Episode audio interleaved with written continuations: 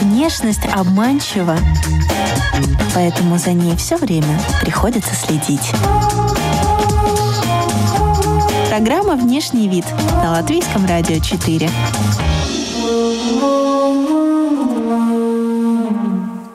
Здравствуйте, дамы и господа. Вы слушаете программу и подкаст «Внешний вид». У микрофона Алиса Орлова.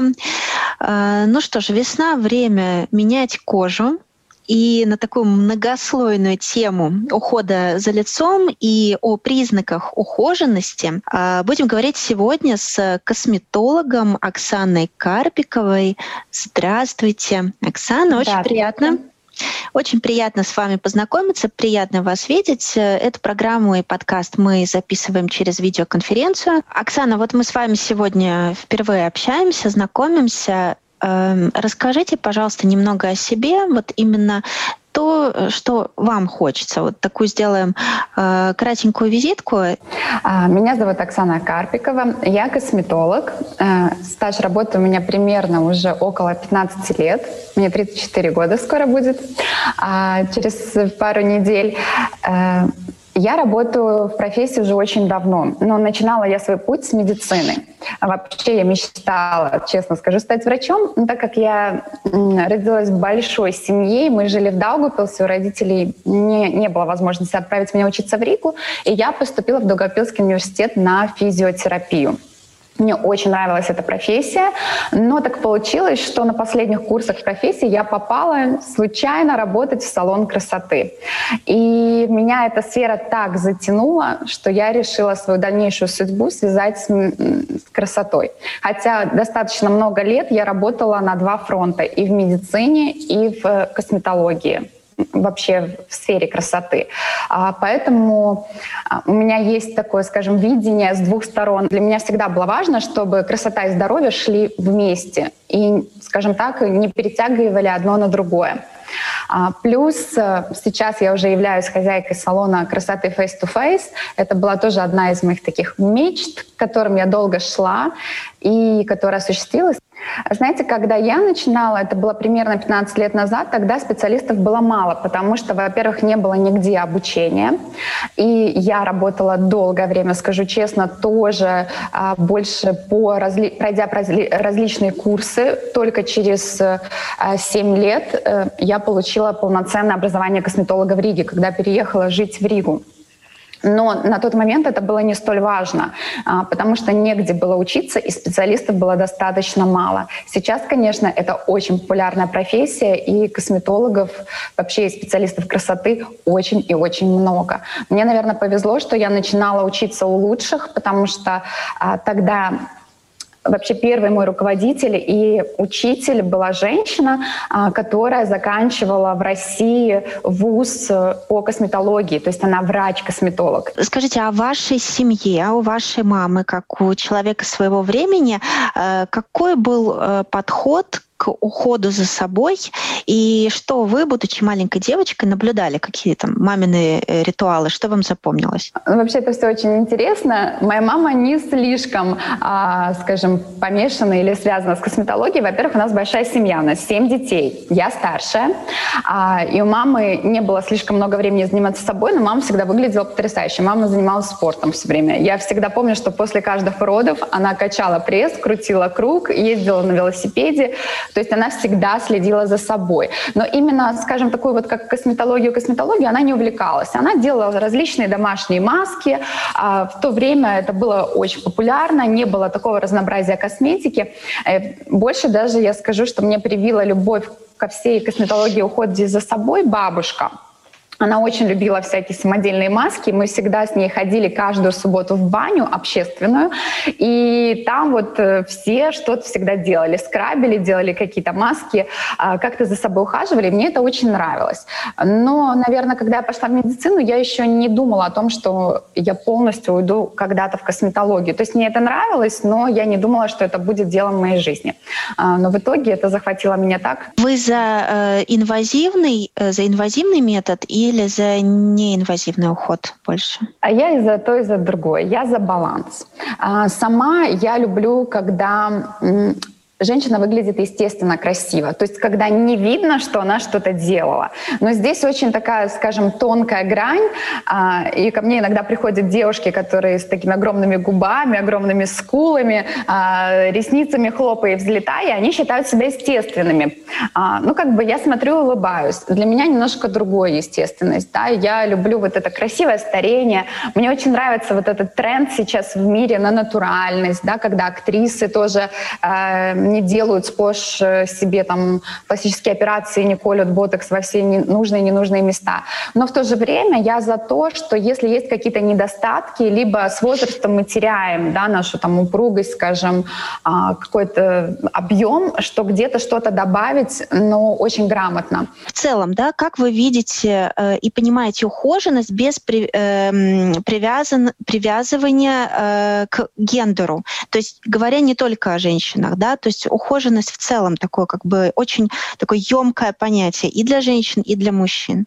Знаете, вот э, для меня даже, будучи косметологом, я как бы работаю с кожей, а, но всегда э, создает впечатление общий вид человека. Ногти, они могут быть без шеллака, но они могут быть красивые с маникюром. А, я когда познакомилась со своим мужем, когда он первый раз приехал к нам домой, мне сестры меня подзывают, у меня четыре сестры еще, у нас пять девочек, говорят, Оксана, почему у него такие ногти блестящие, он красит ногти, а он полирует ногти периодически. У него красивые, всегда ухоженные ногти, хотя он моряк. И для меня вот это признак ухоженности, когда и у мужчины, и у женщины просто аккуратные, красивые ногти – здоровый, да, со здоровым внешним видом, а, когда у него, у них на голове либо укладка, либо, ну, как-то красиво, да, лежат волосы, они не расчесанные, запутанные, непонятно как лежащие. Это такой второй мой признак, по какому я оцениваю, ухожен человек или нет. И лицо. Но ухоженность для меня это как раз-таки не макияж. Я смотрю на ровную кожу, на светящуюся кожу, чтобы она была не тусклая, чтобы она немножко так сияла, светилась и, скажем, была ровная. А ровная не в плане без морщин, а именно вот сама текстура, да, то есть э, видно, когда кожа шелушится, когда кожа бугристая, когда кожа обезвоженная, когда кожа с какими-то пятнами непонятными. Для меня морщины, кстати, вообще не показатель возраста, там, ухоженности или чего-то такого такого. У меня есть клиентки, которым далеко за 60, они выглядят просто потрясающе, они ничего не колят, у них много морщин, но они просто светятся. У них красивая ухоженная кожа, потому что они ходят к косметологу периодически, но в то же время у них достаточно много морщин. Но выглядит это красиво и органично. Ну, то есть ты видишь, да, есть эти морщины, но женщина выглядит ухоженной, а, потому что у нее укладочка, у нее ногтики, она светится, улыбочка. И вот это все создает такой красивый вид. Ну, еще очень важно для меня тоже, наверное, зубы. Я всегда обращаю внимание на улыбку. Если красивые белые зубы, то для меня это тоже признак ухоженности и того, что человек следит за собой. Ну, это мои такие критерии ухода. И это точно не макияж, и точно не уколы, и точно не чрезмерное употребление там, всеми инвазивными методиками. Вот эта культура ухода за собой, если она существует, э, как она формируется? Может ли она формироваться уже в семье? Или бывает так, что в семье не было принято, но почему-то ребенок вырастает, и у него прям есть пунктик. Ну, женщина, да, она, соответственно, вырастает, у нее есть пунктик, связанный с э, ухоженностью ее внешним видом. Вот как это взаимосвязано или нет? Но я думаю, что, конечно же, многое идет из семьи. А все равно вот моя мама, она выглядела очень хорошо. У меня сестры все красотки. Нам всем об этом говорят обычно, что все девочки красивые, и мальчики красивые. У меня два брата. А все равно это шло из семьи. Мама всегда следила за собой. Да, моя мама не красилась, мама не очень любит косметику. И с детства, кстати, не разрешала нам краситься. А, за что и, наверное, спасибо, потому что у нас у всех была достаточно хорошая кожа. Конечно, с определенного момента мы уже не слушались и красились, Но в то же время то, что она нам не разрешала долгий период времени портить свою кожу, а, сыграло большую роль. А, с детства мама нас приучала умываться. Э, но мама любила все вот эти вот э, маски народные, там клубникой намазаться, огуречком, протирать лицо там тоником, да, каким-то чаем. Мы это все делали, нам это все нравилось. Во-первых, мы достаточно долгое время тоже жили в частном доме, у нас была своя баня, потом мы уже сами в бане делали всякие ритуалы, скрабы там и все такое. А, поэтому у нас это шло с детства. И вообще мне нравится сейчас э, как я уже работаю с несколькими поколениями людей, то есть ко мне приходят мамы, бабушки, дочки. Часто мамы берут дочек с собой на процедуры, сидят вместе, ну, до ковида это было возможно, и как бы девочки уже видели, что мама следит за собой. Поэтому я за, куль... за то, чтобы прививать эту культуру с детства. И сейчас, конечно, внешний вид играет очень большую роль, даже в приеме на работу, а, на обучение, везде, да, везде нас встречают по одежке, что бы мы ни говорили, а, сейчас в мире особенно явно это видно, когда, если у тебя очень плохая кожа, тебя могут не взять на работу, да, там, менеджером или кем-то, потому что ты являешься визитной карточкой.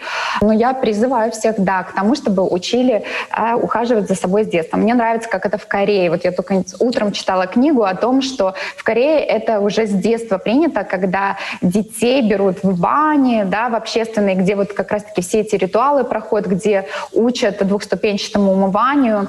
У кореянок очень красивая кожа, обычно светящаяся, они достаточно а, мало используют косметики, потому что у них у всех идет этот культ а, ухода за собой. И они как говорят, что если мне делают комплимент, что я просто умылась как будто бы росой, это самый лучший комплимент для меня, что моя кожа светится, и она красивая. Но когда вы сказали, что могут не взять а, на работу из-за того, что человек не сильно презентабельный из-за особенностей внешности, внешности, скажем так, да, э, я как раз тоже подумала о Южной Корее. Там очень большое такое напряжение создается в обществе, потому что люди гонятся за идеальным внешним видом.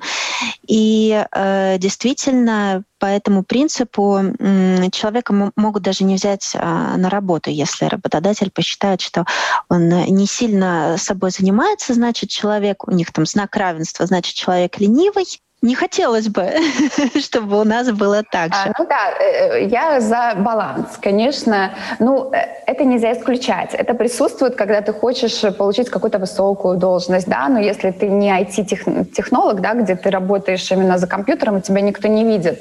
Эм, ну, мы никуда от этого не денемся, да, то есть есть такие вещи, которые просто надо делать. Если ты там не чистишь зубы и не пользуешься антипреспирантом, тебе быстро об этом напомнят, да, то, э, конечно, есть э, такие моменты, что я бы все-таки вводила это в культуру. Конечно, быть работодателем и смотреть на внешность и не брать человека на работу, это, наверное, much, но слишком для меня, но все-таки следить за собой надо. Но в Корее немного, наверное, уже перебор с тем, что даже когда я покупала новый телефон, он рассчитан на корейский, а, оказывается, рынок, э, чего я раньше там, ну, не знала, не интересовалась. И там уже встроенные фильтры в камере, которые нельзя убрать. И когда я первый раз начала снимать селфи, я не понимала, почему у меня лицо такое одного цвета.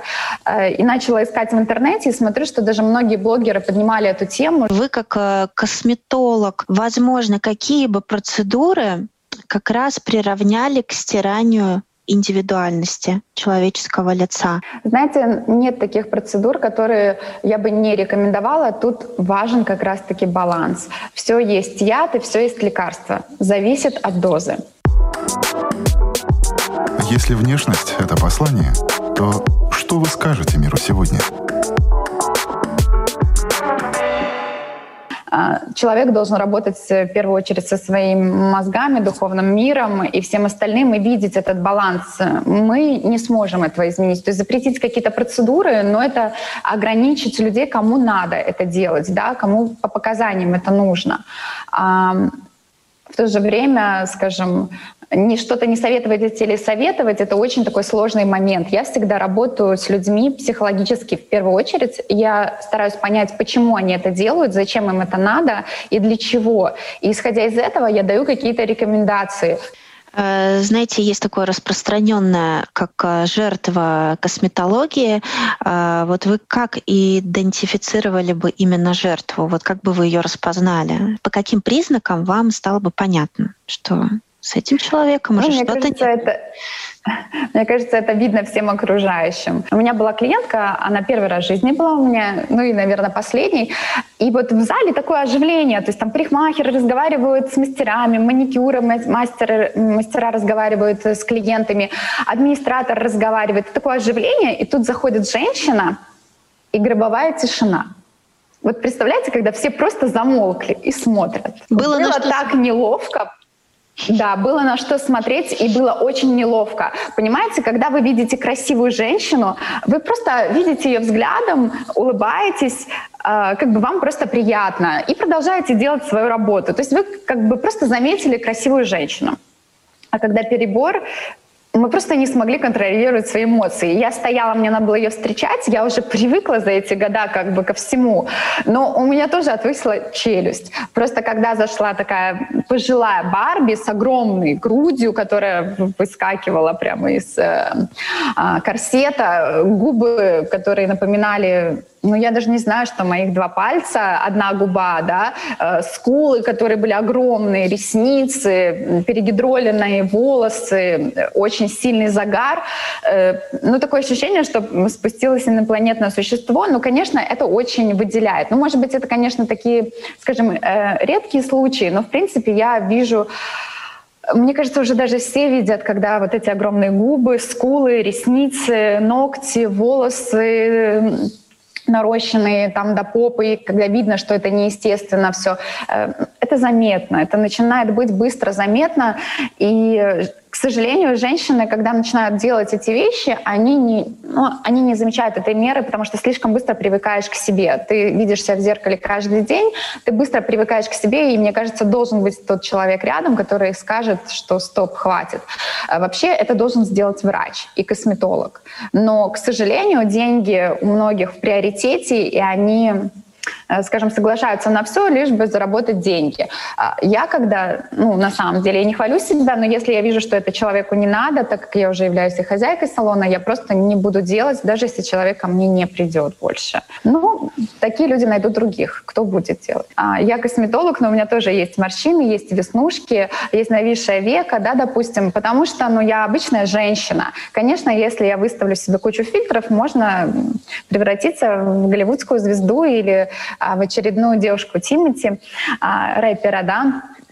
Но я за естественную красоту. У меня все-таки такая аудитория, которая скажем, больше за естественность, за красивое старение, за ухоженность, потому что ухоженность это другое. Вы сказали про веснушки. А, качество э, видео а, мне не дает разглядеть, к сожалению. много веснушек, да. Но удивительно, мне казалось, а, знаете, если по стандартам там цветотипов, вроде у вас другой цветотип. Вы брюнетка с карими глазами. И не неожиданно, да, неожиданное такое дополнение, как веснушки. Очень здорово. А в вашей семье у всех веснушки? Или... Да, это семейное. У моих дочек тоже веснушки. Хотя они светленькие, с голубыми глазами, похожи на папу, но веснушки достались им от мамы. А я в детстве ненавидела веснушки. Мне казалось, что это что-то ужасное. Пыталась их клубникой и огурцом стереть. А не получалось. Сейчас я к этому отношусь очень просто. Мне нравится. Я использую фактор защиты летом SPF для того, чтобы они не превращались в пигментные пятна. Мне всегда нравилось, еще в детстве я любила читать книги, много читаю. Э, мне нравилось читать, э, помню одну фразу, когда э, сказал мужчина, что Хорошо, когда есть вкус, но когда у тебя есть вкус, это значит, что ты немножко отстаешь от моды. Да, то есть мода это что-то быстрое, а вкус это то, что формируется годами.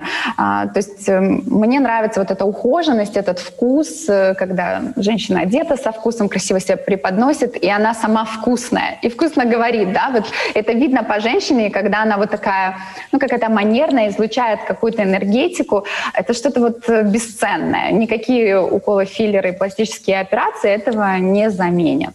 Про три поколения вы сказали, женщины, это очень интересно. А вот есть ли какие-то особенные пунктики, по, которым сразу, по которым сразу можно а, понять, что вот эта женщина, она как бы продукт своего поколения, в ней уже воспитано какое-то определенное отношение к внешнему виду ухода и так далее? Ну, наверное, про каждое поколение так можно сказать Потому что, например, в советское время, да, вот если встречать этих женщин, они приходят ко мне на процедуру, они а, отказываются от всего, только как бы для них это чистка, какой-то массаж и все, и только натуральная косметика, натуральные маски, то есть домашняя сметанка, куркума и что-то такое. Они не признают а, косметику, многие, да, но это так мы обобщим. А, это женщины обычно после 60, да, скажем, а, которые приходят ко мне. Мое поколение больше, скажем, подвержена вот этим всем уколам и всему остальному. То есть они вот очень-очень сильно э, поддаются влиянию вот этих как раз-таки трендов. Они, скажем так, потому что, наверное, они такие, мы переходные переходное поколение, когда мы еще не сформировали свою такую полностью культуру и, и очень поддаемся тому, что мы хотим выглядеть моложе, быть, брать пример вот с молодежи, быть как они, и поэтому вот очень поддаются вот этим всем влияниям. Да? Вот здесь вот важно, я больше всего вижу женщин, вот, наверное, с 30 лет, с 25 до 35, когда они не понимают, что им надо. То ли они хотят быть естественными, то ли они, они хотят пойти все заколоть сразу. То есть у них вот их бросает. Молодежь же, она, конечно, уже очень сильно подвержена а, влиянию Инстаграма, ТикТока и всего остального. Друзья, вы слушаете программу, радиопрограмму и подкаст «Внешний вид». И сегодня мы беседуем с косметологом Оксаной Карпиковой. Очень интересно, кстати, разговариваем. Э, мы остановились э, на том, что говорили о разнице поколений и культуре ухода за собой. Скажите, пожалуйста, Оксана, как человек определяет, что что-то является его недостатком? Как работает человеческая психология в этом плане? Потому что мне субъективно, мне кажется, что наши мамы и бабушки, они, например, не знали, что комки биша это плохо, что они вообще у них есть, и что их нужно зачем-то удалять, или там, что брови нужно куда-то там подтягивать наверх, или что э, нужно, допустим, увеличивать верхнюю губу или нижнюю. Скорее всего, Инстаграм, а, потому что Конечно, мы там видим отшлифованных, красивых э, девушек, э, всех похожих друг на друга, и нам кажется, что с нами что-то не так, у нас не такая фигура, не такая красивая кожа, не такие пухлые губы, и не такие распахнутые глаза. И конечно, вот эти все сравнения приводят к тому, что человек начинает чувствовать себя каким-то ущербным, либо не таким, как все, либо не настолько красивым. Ну, это сейчас есть. От этого никуда не деться. Да? Можно говорить, что это хорошо, либо это плохо. Может, в каких-то случаях это и хорошо равняться на кого-то, да? а в каких-то случаях это плохо. Я к этому отношусь просто э, как к тому, что это просто есть, и здесь надо просто работать с собой, со своим отношением к этому. Но для молодежи сейчас достаточно сложно выживать в реалиях того, если ты не сильна духом, скажем, да, и не настолько красиво, привлекательна, с такой большой грудью, как девушки в Инстаграм, ты чувствуешь себя недостаточно хорошей, недостаточно привлекательной, недостаточно достойной чего-то. Не знаю, как с этим бороться. Мне кажется, больше, наверное, образовывать людей. Даже моя дочка иногда приходит, там что-то увидит, ей 6 лет, а, недавно было 7 на днях, и она мне все время говорит, мам, почему вот у нее такие там губки? Мама, а почему у нее такие реснички большие? Мама, почему у нее такие красивые там ногти разноцветные? Конечно, они уже с детства начинают замечать разницу и впитывать, может быть, не все то, что надо. Скажите, а когда-то у вас было такое чувство, что вот прям есть такая волна, что э, молодая девушка, она себя воспринимает как бы как э, полуфабрикат, такой полупродукт, еще не готовый продукт, э, потому что она знает, что вот в перспективе она э, сделает какой-то апгрейд, то есть она что-то себе там доделает, переделает. То есть она изначально себя, вот свою внешность целостно не воспринимает, а с прицелом на будущее, когда она что-то в себе изменит, а, да. если это. Не только молодые девушки и женщины постарше также часто думают. Они мне часто, часто слышу такое, что ну вот будет мне там 35 или 45, я там себе сделаю грудь, сделаю то-то, то, пятое, десятое, сделаю себе там фейслифтинг и все сделаю. Да, то есть они уже такое ощущение, что они ждут этого времени, быстрее бы прошли вот эти года, чтобы все себе это сделать. Конечно, печально, и часто я работаю с такими людьми больше психологически, чем как косметолог. Потому что косметология не существует на данный момент без психологии. Если ты голый психолог, э, косметолог и не умеешь психологически найти подход к человеку, очень трудно быть ну, хорошим косметологом. Но здесь очень такая важна психологическая работа и вообще со стороны не только косметолога, а вообще всего социума. Потому что, конечно, очень сейчас вот это идет давление на то, что если ты не такая, как все, если ты не настолько красивая, там, не, не такая оформленная, и оформленная, не упакованная, скажем так, да, не затенегованная, что что-то в тебе не так. Там. Э, мужчины поддерживают вот это женское э, иной раз заблуждение, что если ты не супер упакованная, с тобой что-то не так. Подыгрывают ли мужчины в этом плане? И, может быть, это э, частично они формируют такой женский запрос? Возможно, потому что я часто сталкиваюсь с тем, что женщина приходит и говорит, что вот там мой парень говорит, там вот у меня грудь маленькая, там это, это, что-то не так, вот у тебя там волосы не такие, кожа не такая. Да, сейчас, наверное, мужчины тоже очень смотрят на эту картинку и э, хотят рядом с собой видеть вот, ну, как бы таких вот кукол. Но это далеко не все и не слишком большой процент, но это существует. И вот молодежь, она, конечно, уже тоже на это очень нацелена. Даже сейчас это моей сестре 17 лет, и а, мы с ней там болтаем по душам. У нас с ней достаточно большая разница, 16 лет разница. А, и, но все равно мы дружим, и она мне рассказывает, и я иногда удивляюсь тому, что она мне говорит. Мне кажется, я вроде во всех этих э, трендах и площадках тоже присутствую, но не вижу того, что видит она. И часто она говорит, получается так, что ее подружки или одноклассницы выставляют очень отфотошопленные красивые фотографии, а когда приходят на свидание, то парни все вот сбегают в плане того, что они видят в Инстаграме одно, а в жизни вообще другое. Но здесь виноваты все, и мужчины, и женщины. Женщины за то, что разрешают себе так делать, да, и делают из себя неизвестно, ну, как бы выставляют себя в другом свете, а мужчины, потому что они видят картинку, и, конечно, они хотят себе подстать что-то такое. Ну, наверное, не все, но есть такой процент. Угу. То есть можно сказать, что в иных случаях мужчины как бы выступают, ну скажем так, э, заказчиками такой женской неумеренной э, переделки себя. Наверное, да. Но если бы мужчинам это не нравилось, женщины, наверное, это не делали. Чисто для себя, если бы делали, то делал намного меньше процент женщин. Да? В итоге все равно мы все хотим найти себе вторую половинку парня, мужа. Да? И если бы не было спроса, не было бы предложения. Угу. А у вас возникает вопрос тогда к качеству а, таких мужчин, у которых есть запрос на такую прям яркую женскую неестественность?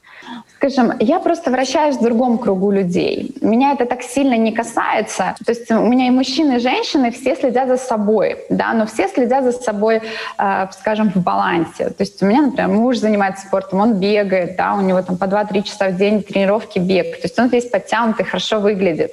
А я тоже занимаюсь много спортом, плюс и с собой. Э, у нас как-то все в балансе, у нас друзья все такие. И я как бы не знаю, что там думают другие мужчины, потому что я с ними не сталкиваюсь сталкиваюсь. Но если смотреть так со стороны, сверху, наверное, что-то в этом есть. То есть если мужчина хочет видеть рядом с собой такую вот всю куклу пластиковую, девушку сделанную, я не говорю про то, что не надо сейчас ничего делать. Нет, есть когда, а, допустим, там после родов у женщины там обвисла грудь, и она очень переживает. Я за то, чтобы женщина изначально делала это для себя, для того, что она этого очень хочет, да, для того, что это поднимет ее самооценку или еще что-то, а не когда она это делает для мужчины, чтобы какой-то мужчина посмотрел на нее. Я считаю, если ты целостная, красивая, ухоженная, умная женщина, то ты привлечешь к себе мужчину такого же, а не того, кто хочет какую-то пластиковую девочку. Если внешность — это послание, то что вы скажете миру сегодня?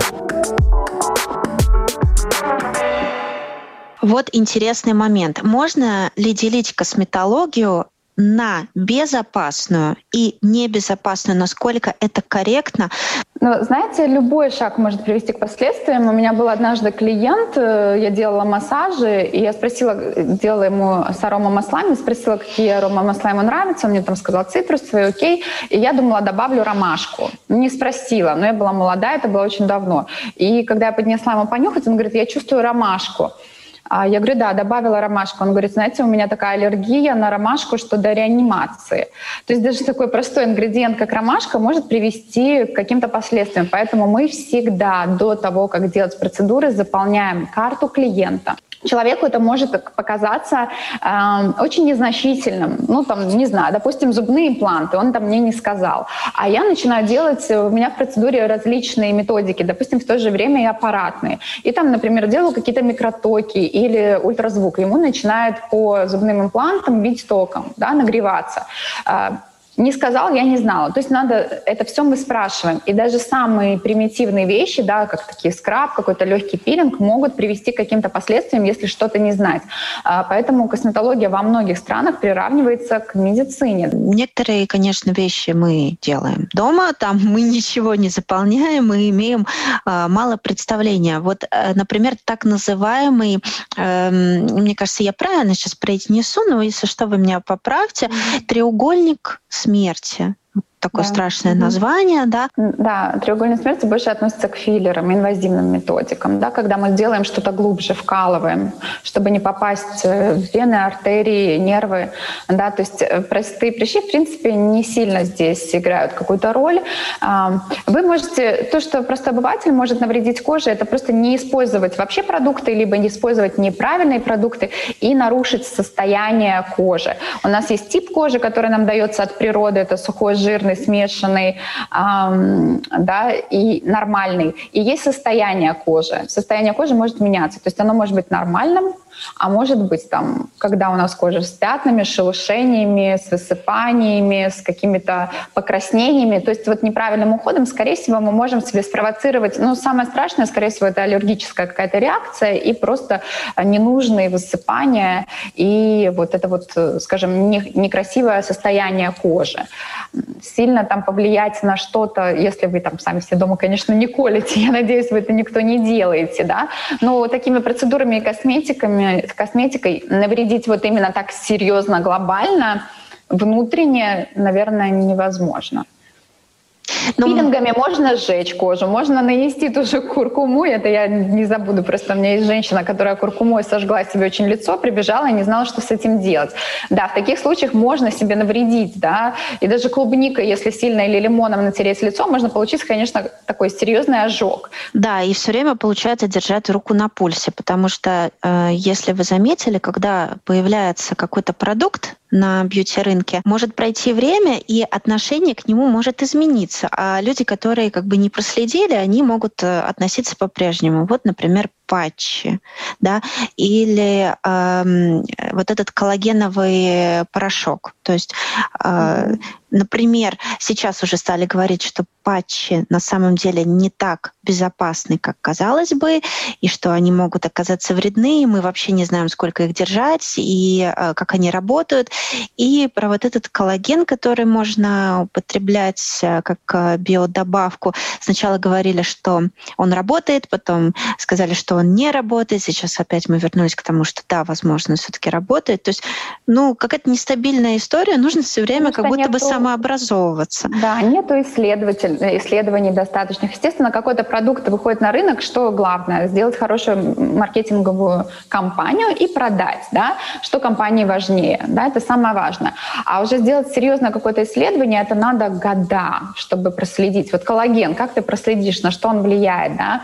Это достаточно сложно. Коллаген — это белок. Белок — это строительный материал. И если каким-то жизненно необходимым важным органам нужен белок, он будет их забирать. Например, и до ногтей, там, волос, и нашей кожи белок может, коллаген может и не дойти в итоге. Да? Плюс надо знать правильные дозы, которые должен рассчитывать врач после того, как вы сдадите анализ крови. И посмотреть, какая доза на вас будет работать, и нужно ли вам вообще принимать этот коллаген. Да?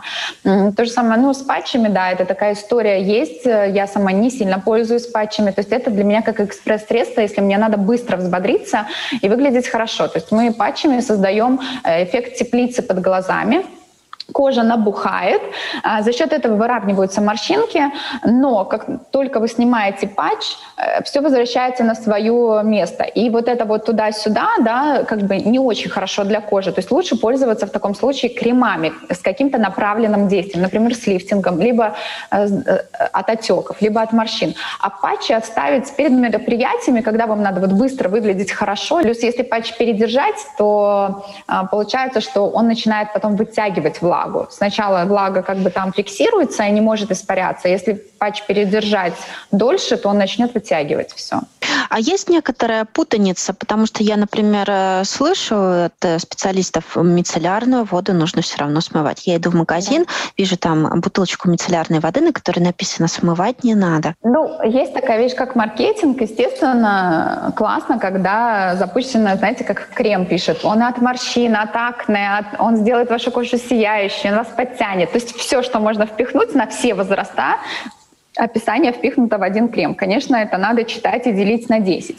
Но мицеллярную воду по-настоящему надо снимать, смывать водой, кто бы что ни говорил, потому что, во-первых, это мицеллы клетки, которые притягивают грязь, они не растворяются и воздух куда-то там не уходит, это надо все смыть. Во-вторых, Э, кожа сушится после таких средств, и ей нужна все равно вода. Просто мицеллярная вода изначально была создана как сос-средство. Вот когда мы где-то в поездке, не знаю, в аэропорту застряли, там в поезде, и нам не, нету там много средств, или мы не можем взять с собой много средств, и как соцсредство мы можем протереть ватным диском, да, и не смывать водой. Это было как соцсредство, три в одном. Например, когда визажист делает макияж, и там нету времени умывать человека с водой, или нету таких условий, да, она протирает лицо мицеллярной водой, потом, допустим, тоником, наносит крем и делает макияж. То есть для таких э, вещей была создана изначально мицеллярная вода но потом она набрала популярность, потому что людям а, показалось, что она заменяет три средства. Умывание, там, тоник, да, и еще вообще и воду. Человек, который имеет отношение к медицинскому миру, а, как вы сказали, да, вы э, как относитесь к психосоматике? Хорошо отношусь к психосоматике. То есть существует она? она? она? Да. Сталкивались ли вы с тем, что вот этот плохой психоэмоциональный фон просто портил женский внешний вид и э, становился причиной преждевременного старения, и там и брыли, и морщины, и всего на свете. Обязательно. Все, все, все вообще в нашей жизни от стресса, да, и старения, и болезни все от стресса. И это правда. Это, а стресс это и есть наш психоэмоциональный фон, неправильный, да, ненужный, потому что он запускает все самые ненужные процессы в организме, да, то есть если вы всегда на позитиве, радостная, довольна, у вас вырабатываются определенные гормоны, ваше тело излучает определенную энергию, и оно работает по-другому, и органы работают по-другому. То же самое и на лице это видно. А когда все время злые, да, почему, э, например, по-латышски очень классно звучит «дусма срева», Почему так называется? Ну, потому что она связана с тем, что мы злимся, да. По-русски, ну, как бы это межбровка, да, как бы потому что между бровями. бровями. По-латышски очень классно назвали, да. То есть можно ли сказать, что никакие массажи, никакие дорогие кремы, сыворотки и уколы, ну, мы сейчас не про пластическую хирургию, mm-hmm. то есть все это не поможет, пока нет гармонии с собой, потому что если ты живешь плохо, если у тебя все плохо, у тебя потом все равно все это снова опустится, нависнет, и ситуация повторится. Обязательно. Я всегда этому учу своих клиентов. Что, что бы вы ни делали, если у вас в жизни, допустим, сильный стресс, вы все время не спите, не досыпаете, все время злая, раздраженная, усталая, о красоте можете забыть. Везде первым пунктом идет хороший сон, отдых и гармония, и хорошее настроение, да, хорошее ощущение себя. Для меня вот красивая моя мама, бабушка, хотя они вообще не, ну, так глобально не следят за собой. Потому что родить семерых детей, хорошо выглядеть, да, там вот воспитать их, чтобы все дети получили там все образование, работу и так далее и тому подобное. Для меня вот это вот женская сила, красота, ее мощь. А есть пластические операции, ну, это, это просто картинка. Mm-hmm. Uh, это такое красивое завершение нашего с вами разговора сегодняшнего. Ну и резюмируя, можно сказать, что, ну, наверное, берем курс на шарм. А, сейчас весна, сейчас э, природа обновляется, расцветает, и как будто бы все способствует тому, чтобы мы взяли какое-то правильное для себя приятное, комфортное, гармоничное направление. Согласны? Красоты, да, удачи и добра. Будьте счастливы, улыбайтесь чаще, будете красивыми. Спасибо большое. Это была радиопрограмма и подкаст «Внешний вид». У микрофона была Алиса Орлова. С нами сегодня была косметолог Оксана Карпикова. Очень приятно было познакомиться. И э, я напоминаю, друзья, что подкаст вы можете э, слушать на всех популярных платформах. Прощаюсь с вами до следующей пятницы. Всего доброго.